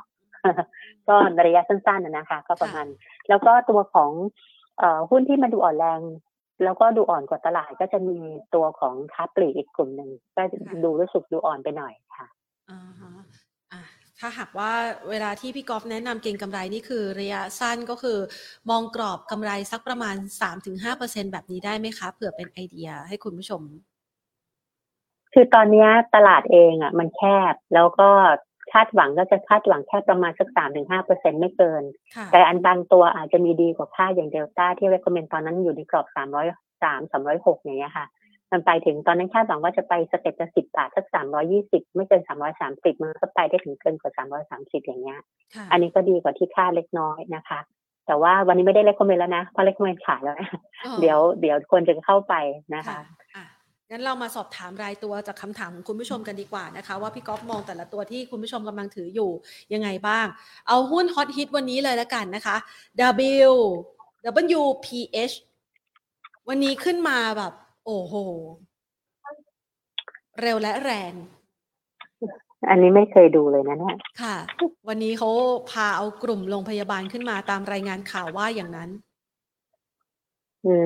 ม จริงๆ ในกลุ่มกลุ่มเลดนะคะ ในกลุ่มค่ะโรงพยาบาลครั้งเนี้ยคือตัวบำรุงราษฎร์นะอ่าฮะ DH ค่ะ DH อะเป็นตัวเลดเพราะว่ามันเป็นโรงพยาบาลเปิดเมืองนะคะ แต่ว่าตัวของเนี่ย WPH เนี่ยก็เป็น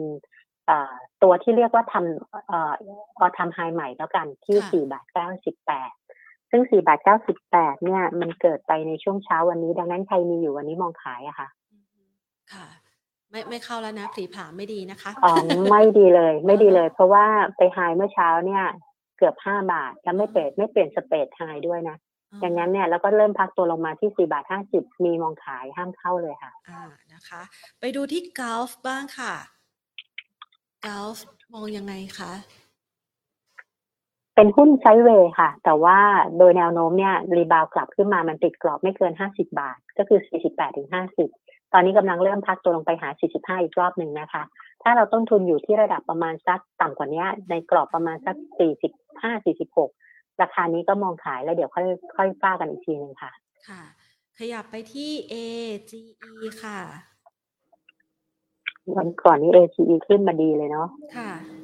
วันนี้คุณผู้ชมเลยอืมอยากจะถามว่า โอ้ยลงมาแบบนี้ ตามได้ไหมไม่ไม่ไม่ตามค่ะค่ะหุ้นเก็งกำไรเหล่านี้เวลาขึ้นมาเนี่ยมันขึ้นมาด้วยประเด็นนะคะ ก็คือวันก่อนน่าจะมาด้วยประเด็นอะไรสักอย่างที่จำไม่ได้ขอโทษที แล้วก็พอขึ้นมาเนี่ยแล้วขึ้นไปหาที่4บาท18ตอนนี้จะอยู่ในกรอบของการแกว่งไซด์เวย์กรอบบนนะคะ ที่ประมาณสัก3บาท80ถึงประมาณ4บาท โดยประมาณนะ ทีนี้เนี่ยตอนนี้มันกำลังอยู่ในช่วงของการที่กำลังเลี่ยๆในเชิงของการพักตัว แล้วก็ถ้าพักตัวรอบนี้เกิดหลุดกรอบ3บาท70ลงไปก็พักตัวลึกหน่อย มีกรอบด้านล่างประมาณ3บาท50ถึง3บาท40แล้วก็อย่าหลุด3บาท40นะคะค่ะอ่า BRR ค่ะ BRR ครั้งที่แล้วก็มีกรอบเก็งกำไรตามไอ้ soft commodity พอค่ะ soft commodity มันถอยนะคะเอ่อตอนนี้ commodity อะมันอยู่ในภาวะที่ก่อนหน้านั้นตอนเดือนอะไรเนี่ย พฤษภามิถุนาตอนต้นต้นๆพฤษภา มันก็คือโหวิ่งกระฉูดเลยนะคะดังนั้นตอนเนี้ยตัวของ BRR เองก็อยู่ภายใต้การพักตัว แล้วก็อย่าให้หลุดกรอบ 5 บาท 50 ครั้งที่แล้วมีหลุดกรอบ 5 บาท 50 ไปที่ 5 บาท 20 เอาเป็นว่ากรอบใหญ่ๆเนี่ยเขาอยู่ประมาณสัก 5 บาทถึงประมาณ 5 บาท 80อะค่ะ แต่ถ้าเมื่อไหร่ก็ตามหลุดกรอบ 5 บาทต้องเซฟเงินเราไว้นิดหนึ่งเพราะว่าเอ่อแสดงว่ามันมีปัจจัยที่กดดันแล้วทำให้หุ้นหลุดกรอบไซด์เวย์ลงไปค่ะ กรอบของการเคลื่อนไหว soft commodity นี่เป็นไปตามทิศทางเดียวกันกับราคาน้ำมันไหมคะ เพราะว่าช่วงที่มันขึ้นมาเนี่ยคือกังวลใจเกี่ยวกับเรื่องของวิกฤตอาหารค่อนข้างมากนะคะ น้ำมันปาล์มเอยน้ำตาลเอยพอมาตอนนี้เนี่ยดูเหมือนว่าความกังวลใจเกี่ยวกับวิกฤตอาหารก็ยังอยู่ แต่ว่าราคาไม่ได้ตอบสนองกับช่วงที่ผ่านมาแล้วอะค่ะพี่กอล์ฟก็พอดีพี่ก็อาจจะไม่ได้ดูกราฟไอ้ตัวของพวกราคา soft commodity ไว้เยอะนะคะค่ะ แต่ว่าเอาเป็นเทรนด์ก็แล้วกันว่าตัวระดับราคาน้ำมันเองเนี่ยก็จะเริ่มชะลอการปรับขึ้น แล้วก็ตัว soft commodity ก็เริ่มเริ่มเริ่มเป็นไปในเชิงของการพักตัวค่ะ แต่ว่าโดยเทรนด์ใหญ่ ๆ ก็ยังเป็นเทรนด์ที่ไปทางด้านบวกอยู่ เพราะว่าไอ้ตัวของประเด็นเกี่ยวกับเรื่องยูเครนรัสเซียมันก็ยังมีผลกับเรื่องของ soft commodity ต่างๆ อยู่บ้างนะคะค่ะก็เอาเป็นว่าเรายังคงใช้น้ำมันแพงอยู่สักระยะเลยอะอ่ามันไม่ถูกเหมือนปีก่อนแล้วกว่าค่ะสมมตินะ ถ้าราคาน้ำมันถอย กองทุนน้ำมันก็ขาดทุนเป็นแสนล้านเลยอะ มันก็คงต้องใช้ระยะเวลาในการที่แบบค่อยๆให้กองทุนน้ำมันตีฟื้นขึ้นมาค่ะค่ะอะขยับไปที่แมคโครบ้างนะคะ กลุ่มค้าปลีกค่ะ ตัวนี้ต่ำทุนและต่ำที่เพิ่มทุนและ ยังไม่ขึ้นเลย ค่ะ คุณผู้ชมอยากสะสม เชื่อว่าหลาย ๆ ท่านเนี่ยนะคะ ถามตรงเนี้ยคืออยากสะสมแหละ มองยังไงบ้างคะ เอาพื้นฐานเล่าพื้นฐานให้ฟังก่อนตัวแมคโครเนี่ยวันก่อนนักวิเคราะห์เราออกผลวิเคราะห์ออกมาพอดีนะคะ มูลค่าที่เขาให้ไว้เนี่ยให้ไว้ที่ 42 บาท 80ก็คงยังเป็นบายอยู่ คาดหมายว่าผลประกอบการไตรมาสสองอะจะดีขึ้นกว่าไตรมาสที่หนึ่งนะคะแต่ว่าในการที่ดีขึ้นเนี่ยมันก็มาจากทั้งยอดขายที่โตขึ้น แล้วก็ไอ้ตัวของ same store sales growth ที่ที่เป็นบวกดีเป็นบวกดีขึ้นแต่ว่าอาจจะดีไม่เท่า อาจเอ่อาจจะดีไม่เท่ากับไตรมาสคือเริ่มเริ่มดีตั้งแต่ไตรมาสหนึ่งมาเป็นไตรมาสที่สองโดยไตรมาสหนึ่ง same store sales growth อยู่ประมาณหนึ่งเปอร์เซ็นแล้วก็คาดการณ์ว่าไตรมาสสองจะอยู่ประมาณหกถึงแปดเปอร์เซ็นโดยรวมมันอยู่ภายใต้ภาวะของการที่น่าจะฟื้นตัวได้นะคะแล้วก็กำไรทั้งปีของปี 65 เนี่ย ถูกคาดการณ์ไว้ประมาณ 9,700 ล้าน ซึ่งก็จะมีกำไรอ่อซึ่งก็จะมีเงินปันผลในปีนี้คาดการณ์ไว้ประมาณ 55 ตังค์ dividend ของไอ้ตัวค้าปลีกมันไม่ค่อยสูงนะคะ ก็ตกประมาณแค่ 1.6เปอร์เซ็นต์ทีนี้ตัวของแมคโครเองเนี่ยอันนี้เป็นพื้นฐานก็คือเขายัง recommend เป็น buy on weakness อยู่นะคะ แต่ว่าในเชิงของการ trading ถ้าดูโดยรวมๆ มันเป็นภาวะของหุ้นในราย sector ที่อาจจะมีการแกว่งตัวที่ดูเหมือนเป็น sideway และดูอ่อนแรงกว่า SET index ดีกว่า แล้วก็ทำให้เวลา rebound กลับเนี่ย มันก็จะ rebound กลับติดเส้นอย่างตัวแมคโครเนี่ย เวลารีบาวกลับมันก็จะติดกรอบประมาณ36 37แล้วก็38บาท แล้วก็ตัวแต่ว่าดาวไซด์ถ้ายังไม่หลุดกรอบประมาณสัก33บาทก็ไม่เป็นไร แต่ถ้าหลุดกรอบ33เนี่ย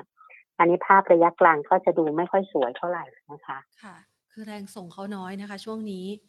อะงั้นขคืยัอบตอนเนี้ยคือหุ้นในกลุ่มของค้าปลีกอะค่ะค่ะ เป็นกลุ่มที่ปรับตัวขึ้นมาเยอะเหมือนกันนะในช่วงที่ผ่านมา นะคะค่ะแล้วก็พอมามีการเพิ่มทุนด้วยมีอะไรเนี้ยหุ้นมันก็เลยเป็นดูเหมือนยังเป็นการแข่งแบบไซด์เวย์แต่ภายใต้กรอบไซด์เวย์มันก็ยังไม่ได้อ่อนแรงกว่า 33 นะคะ แต่ถ้าเมื่อไหร่อ่อนแรงกว่านั้นเนี่ยอันนั้นน่นก็คือหมายความว่ามันส่งสัญญาณแล้วว่ามันอาจจะมีผลประกอบการไม่เป็นไปตามคาด หรือว่ามีอะไรที่มาถูกกระทบที่ทำให้เขาดูอ่อนแรงผิดปกติ ก็อาจจะตรงนั้นอาจจะหลุดกรอบถ้าหลุด 33 บาท มันจะเปิดดาวไซด์อย่างน้อยก็มีใกล้ๆ 30 ให้เห็นนะคะค่ะ ไปที่โฮมโปรบ้างค่ะโฮมโปรน่าจะคล้ายๆกันนะคะอืมโอ้ทรงเดียวกันเลยอะทรงทรงจริลงงเออทรงอ่าฮะค่ะทรงก็คือเอ่อถ้าเป็นภาพระยะกลางยังเป็น sideway อยู่อ่าแต่ถ้าเป็นภาพระยะสั้นเนี่ย มันเป็นลักษณะของการพักตัวไปทางด้านอ่อนแรงกว่าเซตเยอะอะค่ะโฮมโปรก็เหมือนกัน ถ้าหลุดกรอบประมาณ12บาทเท่าไหร่ดี12บาท50ลงมาเนี่ย อันเนี้ยมันจะเริ่มถูกเปิด downside ละโดยรวมตอนเนี้ยถ้า rebound กลับขึ้นไป แต่ rebound เวลามัน rebound ขาลงเนี่ย มันจะ rebound แล้วไม่ค่อยไกลอะ มันได้13 13 2ก็รู้สึกหนืดมากเลยอะ13แต่ให้สังเกตนิดนึงเวลา rebound ของหุ้นขาลงอะ เราคาดหวังว่ามันจะ rebound ไปถึงประมาณสักอย่างโฮมโปรเงี้ยคาดหวังไว้สัก13 3ถึง13 5หรือ13 6มันยังไปยากเลยอันเนี้ยอาจจะต้องระวังนิดนึง นะคะค่ะ ขยับไปที่ t ทสโกค่ะ t ทสโก t ทสโกนี่เขาก็เป็นยังมาตอยยามาตอยอ่าฮะค่ะ เป็นยามาตอยค่ะก็เอ่อเป็นลักษณะของตลาดของของราคาหุ้นที่เป็นการแกว่งแบบไซด์เวย์ในกรอบที่ยังเป็นไซด์เวย์ภายใต้กรอบใหญ่ ๆ นะคะ ก็คือระดับราคาประมาณสัก 15.5 ถึงเอ่อประมาณ 15.5 ถึงประมาณสัก 16 จุดโหวันนี้ไปถึง 17 เลยใช่ไหมเอ่อ15.5 ถึงประมาณ 17.5 กรอบใหญ่ของเขาอยู่ประมาณนี้ ทีนี้นะตอนนี้อยู่ที่ประมาณ 17 บาท นั่นหมายความว่าถ้ามีรีบาวกลับโอ้ตอนนี้อยู่ 16.1 ก็คือถ้าสมมติว่ารีบาวกลับมันจะติดกรอบไม่เกิน 16อะค่ะค่ะ ยังไม่ได้น่าสนใจเล่นแค่ภายใต้กรอบดีกว่า แล้วก็ต้องระวังการหลุดกรอบ 15.5 หลุดกรอบ 15.5 ก็เปิดดาวไซด์สำหรับตัวทัสโกจริงๆ ตัวนี้มันจะเป็นตัวเขาเรียกว่าผกผันกับระดับราคาน้ำมัน คือราคาน้ำมันขึ้น ตัวทัสโกจะลงราคาน้ำมันลงทัสโกจะขึ้นนะคะ ค่ะ ไปดูที่ตัว PTTGC ค่ะ อันนี้เราคาดหวัง อันนี้นี่นี่คาดหวังอีกแล้วเชื่อมโยง คาดหวังจีนกลับมา พอจะลุ้น PTTGC ได้ไหมคะ คือ PTTGC เนี่ยมันค่ะเป็นคอมมอดิตี้ที่เกี่ยวข้องกับปิโตรเคมีนะคะค่ะแล้วก็มีก็มีต้นๆค่ากันกลั่นนิดหน่อยนิดหนึ่งอ่านินิดหนึ่งหน่อยๆนะคะเทรนด์ของเขาถูกเปลี่ยนในภาพรายมันน่ะ ตั้งแต่ตอนหลุดกรอบ 65 บาทลงมาแล้วค่ะค่ะเพราะว่าแสดงว่าไอ้ตัวของผลประกอบการเนี่ยมันน่าจะดู soft และอ่อนตัวลง ปัจจุบันเนี่ยอยู่ที่ระดับประมาณ 45 บาท แล้วก็เป็นการ rebound กลับมาจากระดับราคาประมาณ 41 นะคะ ดังนั้นการ rebound รอบเนี้ยภายใต้ที่ผลประกอบการอาจจะยังไม่ฟื้นตัวเนี่ยจะติดกรอบแนวต้านใกล้ระดับประมาณสัก 46 47 แล้วก็ไม่เกิน 48นะคะทีนี้ถ้าใครติดกรอบเหนือ4เหนือ50บาท อันนี้เหนื่อยละ ยากยากนิดนึงในการ rebound กลับ ถ้ามันไม่ได้มีปัจจัยอะไรที่สนับสนุนดีพอระยะสั้นๆนะคะค่ะดังนั้นในลักษณะตอนนี้ก็คงจะเป็นการแกว่งภายใต้กรอบประมาณสักเอ่อ41 ไปถึง 46ถ้า ดีที่สุดตอนนี้ก็คือ 48 บาทค่ะ ค่ะ PSL ค่ะ พี่กอล์ฟจริงวันนี้พี่เขาก็ได้ comment ตัวนี้ตัวหนึ่งเหมือนกันนะ แต่ว่าภายใต้ต้องต้องไม่ไม่ถอยหลุดกรอบ 18.5 ลงไปอะค่ะ แล้วเผอิญว่าวันนี้ปรากฏว่าถูก take ลงมาแรงเลย พี่ก็ก็เลย stop ให้ให้ stop เก็งกำไรเลยนะคะ PSL เพราะว่าเมื่อวานเนี้ยมันดูทรงแล้วมันขึ้นไป rebound ได้ 4 วัน แล้วก็เบรกกรอบไอ้ตัว 19 บาทขึ้นไปก็คิดว่ามันน่าจะมีโอกาสเก็งกำไรไปที่ 19.5หรือ19.8 ปรากฏวันนี้เอ่อไปได้ 19.3 ก็ถูกถูกถอยลงมาเลยนะคะค่ะมีแรงขายออกมาด้วยก็ระมัดระวังเพราะว่าหุ้นก็อาจจะอยู่ในกรอบ sidewayประมาณสัก 18 ไปถึงประมาณ 19 บาทก่อนค่ะอ่าขยับไปต่อนะคะ ที่ตัว XPG ค่ะ ตัวนี้นี่เขามาตามบิตคอยเลยนะคะ ไปก็ไปด้วย ลงก็ลงด้วย หุ้นที่ตอนช่วงประมาณสักเดือนมีนาเนี่ย ขึ้นไปด้วยกรณีของบิตคอยนะคะ ก็เอ่อตอนนี้มันก็จะมีการแกว่งตัวที่ดูเหมือนจะเหมือนเป็นบิตคอยตัวหนึ่งเลยอะค่ะแต่ว่า X- XPG เนี่ย X Spring เนี่ย ก็อย่าให้หลุดกรอบบาท 47 ตังค์นะคะ ถ้าหลุดกรอบบาทในโอกาสต่อไปนะ ซึ่งตอนนี้มันยังไม่ได้ลงมาถึงตรงนั้นนะคะ แต่ว่าเอาเอากรอบจำง่ายๆแล้วกัน ถ้าต่ำกว่าบาท 50 จะดูไม่ค่อยน่าจะดูน่ากังวลแล้วก็ไม่ค่อยสวยงามในเชิงเทรดดิ้งค่ะค่ะขยับไปต่อที่บ้านปูค่ะ รอบนี้จะไปถึง 13 บาท 50ไหมเอ่อในตัวของบ้านปูเนี่ย ปกติเขา trading กันที่ sideway นะคะ แต่ว่า เอ่อเผอิญว่ามันเป็น sideway ถึง sideway down อย่างที่พี่กอล์ฟว่า ก็คือมันค่อยๆทอนตัวลงดังนั้นการ rebound รอบนี้พี่กอล์ฟให้ให้ดีที่สุด อยู่ประมาณ13ถึง13.2ค่ะค่ะ ก็น่าจะไม่ถึง13.5เพราะว่า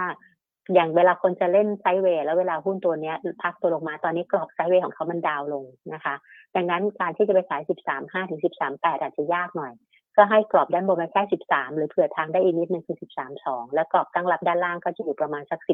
11.5ถึง12บาท คือด้านล่างต้องลงไปต่ำลง และด้านบนก็ต้องขายให้ต่ำลงนะคะค่ะ ไปที่ตัว Wise ค่ะ Wise Logistics ใช่ไหมคะใช่ไว้ลอจิสติกนี่โหทำสองวันที่ผ่านมานี่มันเป็นหุ้นที่โอ้หลุดกรอบเออหลุดค่ะกรอบนะคะค่ะแล้วก็ พอการหลุดกรอบตรงนี้เนี่ย ก็ตอนนี้ถ้ายังไม่พร้อมที่จะเก็งกำไรขาลงก็อย่าเพิ่งเข้าเลยนะคะค่ะเพราะว่ามันดูพักตัวลงมา แล้วก็มาที่12บาท วันนี้ดูโลจิสติกลงมาเยอะอะแล้วก็เอ่อมันมีการเปิด downside นะ ที่ระดับเอ่อ12พอลงมาหลุดกรอบอะค่ะ มันก็จะมี downside ทีละบาทอะลงมาที่ประมาณสัก11 5 11บาทอะไรประมาณนี้ค่ะ น่ากลัวมากฟังแล้ว อาเซียนค่ะ คือหุ้นขาลงอะแล้วตลาดเป็น sideway ถึง sideway down อะค่ะหุ้นมันจะเป็นประมาณเนี้ยค่ะอืมเอ่อตัวไอเอเชียเนี่ยมันอยู่ที่17บาท30ก็ยังเล่นเป็นแค่ trading นะคะคำว่าเล่น trading เนี่ยเวลาปรับขึ้นไปก็อย่าลืมขายบ้างนะ เพราะว่ามันได้เงินก็อย่าเอาแต่ตัวเลขนะเอาตัวเงินบ้างนะคะ ก็คือขึ้นไปถึงระดับประมาณ18 3 18 5ก็ถ้าพอพอพอมีกำไรก็ขาย แล้วก็ดูจุด stop เก็งกำไรไว้ด้วย คือถ้าต่ำกว่าประมาณสัก ถ้าเขาต่ำกว่าสิบเจ็ดบาทถึงสิบหกบาทแปดสิบก็ stop เก็งกำไรเลยค่ะ ค่ะเอ่อขอไปที่ SCC ค่ะ เอ๊ะ ถามไปหรือยังนะคะ SCC ปูสยังยังยังคุณใหญ่ค่ะ หลาย ๆ คนบอกว่า recommend ช่วงนี้เอาปันผลด้วยพอจะไหวไหมคะเอ่อปั้นผลเขาปีละสองครั้งนะถ้าจำไม่ผิดทีนี้ เอ่อไม่ต้องรีบก็ได้ค่ะ เดี๋ยวมีโอกาสได้รับตั้มต้นทุนอาจจะต่ำกว่านี้อืม ค่ะค่ะ ตรงนี้ยังไม่รีบใช่ไหมคะไม่รีบค่ะ เพราะว่าตอนนี้อยู่ในโซนรีบาวมาประมาณอาทิตย์กว่าๆมันติดรีบาวประมาณสามร้อยแปดสิบค่ะแล้วก็ตอนนี้ยังอยู่ในโซนของการที่มีโอกาสพักตัวได้นะคะจะเอาปันผลก็รอนิดนึงค่ะรอตอนแบบเวลาเขาพักตัวลงมาคอยตั้งรับดีกว่าอ่าค่ะ AKP อะตัวนี้แก้ปัญหาให้เขาหน่อย วันนี้เราจะตอบคำถามสำหรับตัวนี้นะคะที่เป็นหุ้นขาลงนะ เชื่อว่าเขาติดอยู่สองบาทเจ็ดสิบสี่นะคะ คุณค่ะนัดดนัยอืม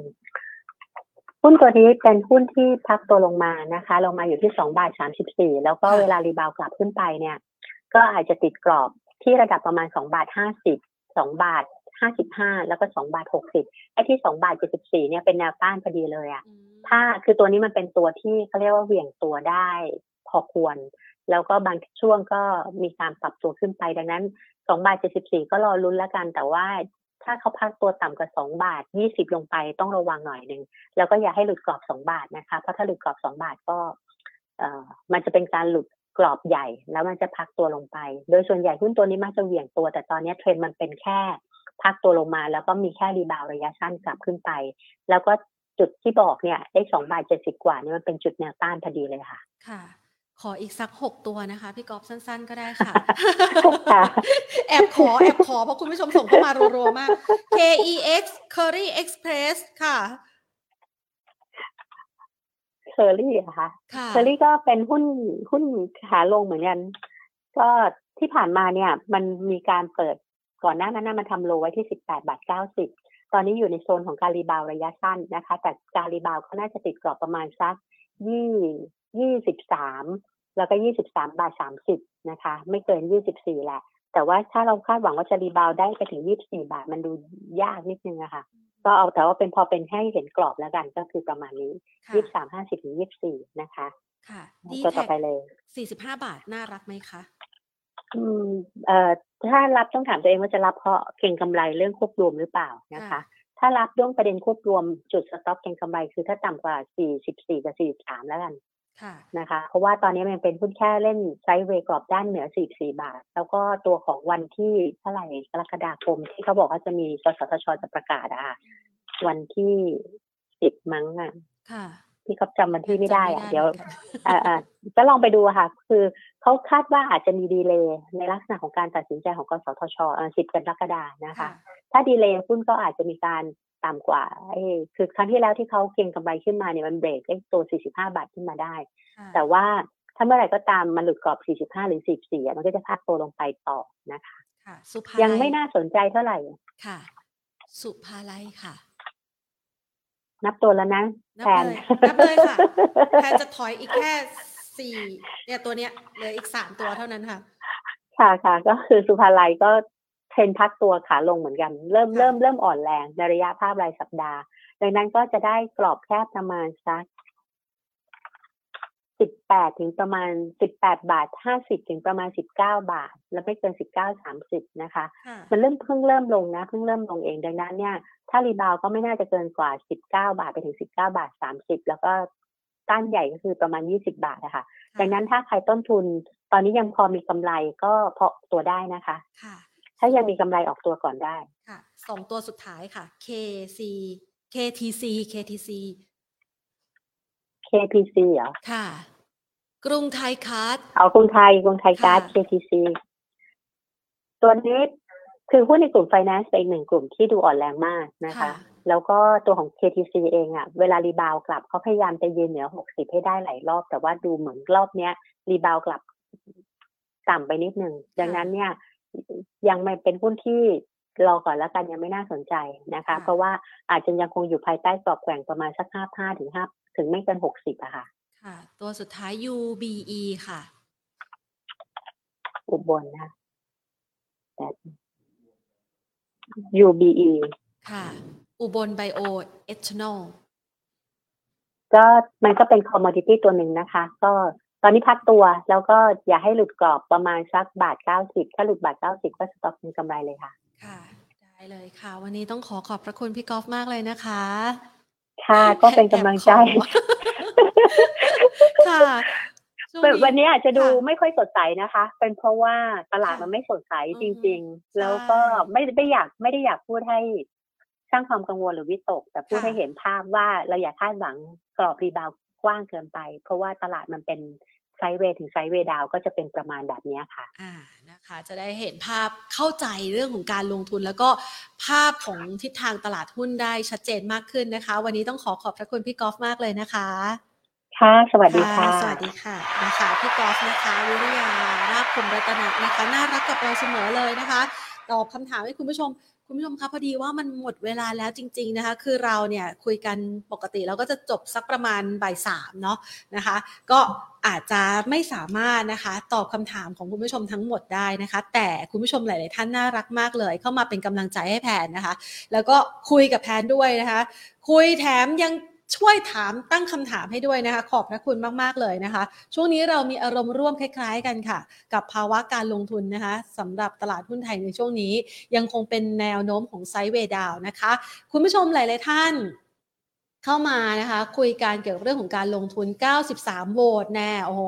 93 ท่านนะคะโหวตเข้ามาลงทุนส่วนใหญ่แล้วโหวตไปทางการลงทุนระยะกลาง 3-6 เดือนใช่ไหมคะ เพราะช่วงนี้นะคะ คือถ้าเราดูจาก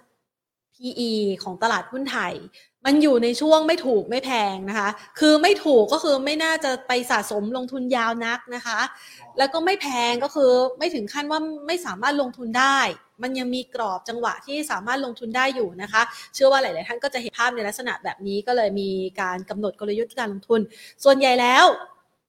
93 ท่าน 50%ที่อยู่กับเราวันนี้เนี่ยนะคะ ลงทุนระยะกลาง ส่วน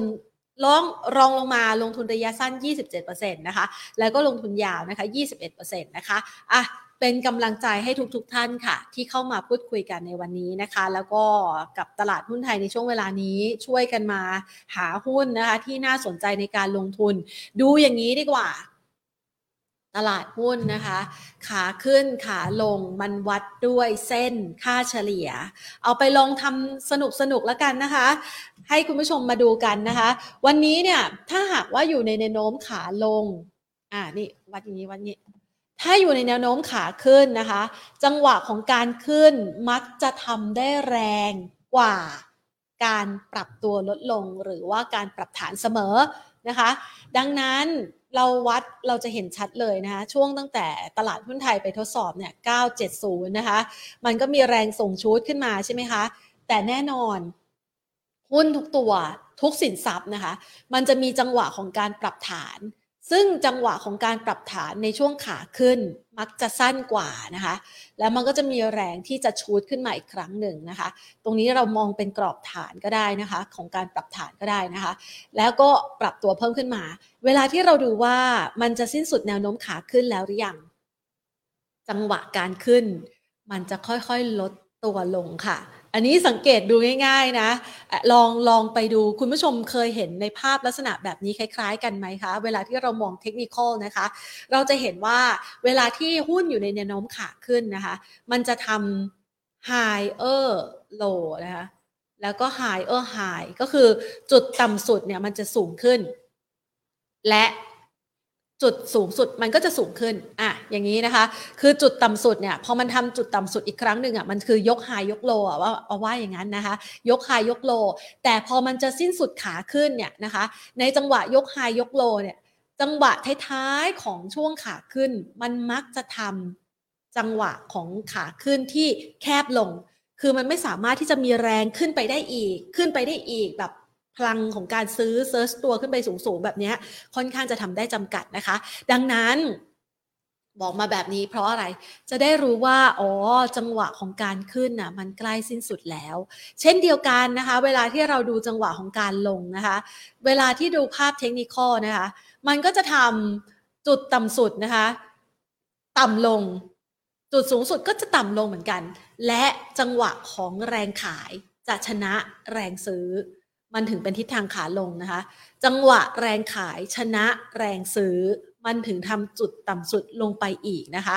ภาพแบบนี้สามารถนำไปใช้ได้ ทั้งในตัวหุ้นทั้งในภาพรวมของดัชนี จริงๆเนี่ยเชื่อว่าคุณผู้ชมหลาย ๆ ท่านอ่านออกนะคะ จริง ๆ มองเนี่ยจากแรงของการบ่งบอกของแท่งเทียนแต่ละแท่งท่านก็จะเห็นได้ชัดอยู่แล้วนะคะว่า แรงไหนชนะมากกว่ากันในจังหวะของตลาดหุ้นในช่วงเวลานั้นนะคะ ลองเอาไปศึกษาดูค่ะ ดูกันสนุกสนุกนะคะ มองเรื่องของการลงทุนนอกเหนือจากการเพิ่มพูนความรู้แล้วนะคะ ลองสังเกตเรื่องอื่น ๆ ที่อยู่รอบๆนะคะ หรือว่าปัจจัยไพ่แพทเทิร์นแบบนี้นะคะ มาประกอบในการตัดสินใจก็จะช่วยทำให้การลงทุนของท่านอาจจะมีโอกาสมองรอบด้านมากยิ่งขึ้น นอกเหนือจากปัจจัยพื้นฐานก็มองอารมณ์ส่วนร่วม ของนักลงทุนที่เป็นเพื่อนๆกันอยู่ในตลาดเนี่ยแหละท่านสามารถนำไปประยุกต์ใช้กับได้ทุกสินทรัพย์นะคะ เพราะมันจะเห็นได้ชัดมาก เพียงแค่ถ้าเรามองในตลาดหุ้นไทยเนี่ยจังหวะการเคลื่อนไหวมันอาจจะไม่หวือหวารวดเร็วและรุนแรง เท่ากับการเคลื่อนไหวของราคาทอง ราคาบิตคอยหรือว่าราคาน้ำมันนะคะ ลองนำไปใช้สังเกต ใน price pattern ของสินทรัพย์อื่น ๆ ท่านจะเข้าใจตลาดหุ้นไทยได้มากยิ่งขึ้นค่ะ ลองเอาไปปรับใช้กันดูนะคะ แล้วก็เอากลยุทธ์การลงทุนที่วันนี้พี่กอล์ฟแนะนำนะคะ ไปปรับใช้อย่ามองดีจนเกินไปแต่ก็อย่ามองร้ายจนกลัวเกินไปนะคะ วันนี้ฝากเอาไว้สำหรับคลิปนี้ค่ะ หมดเวลาแล้วนะคะลากันไปก่อน สวัสดีค่ะ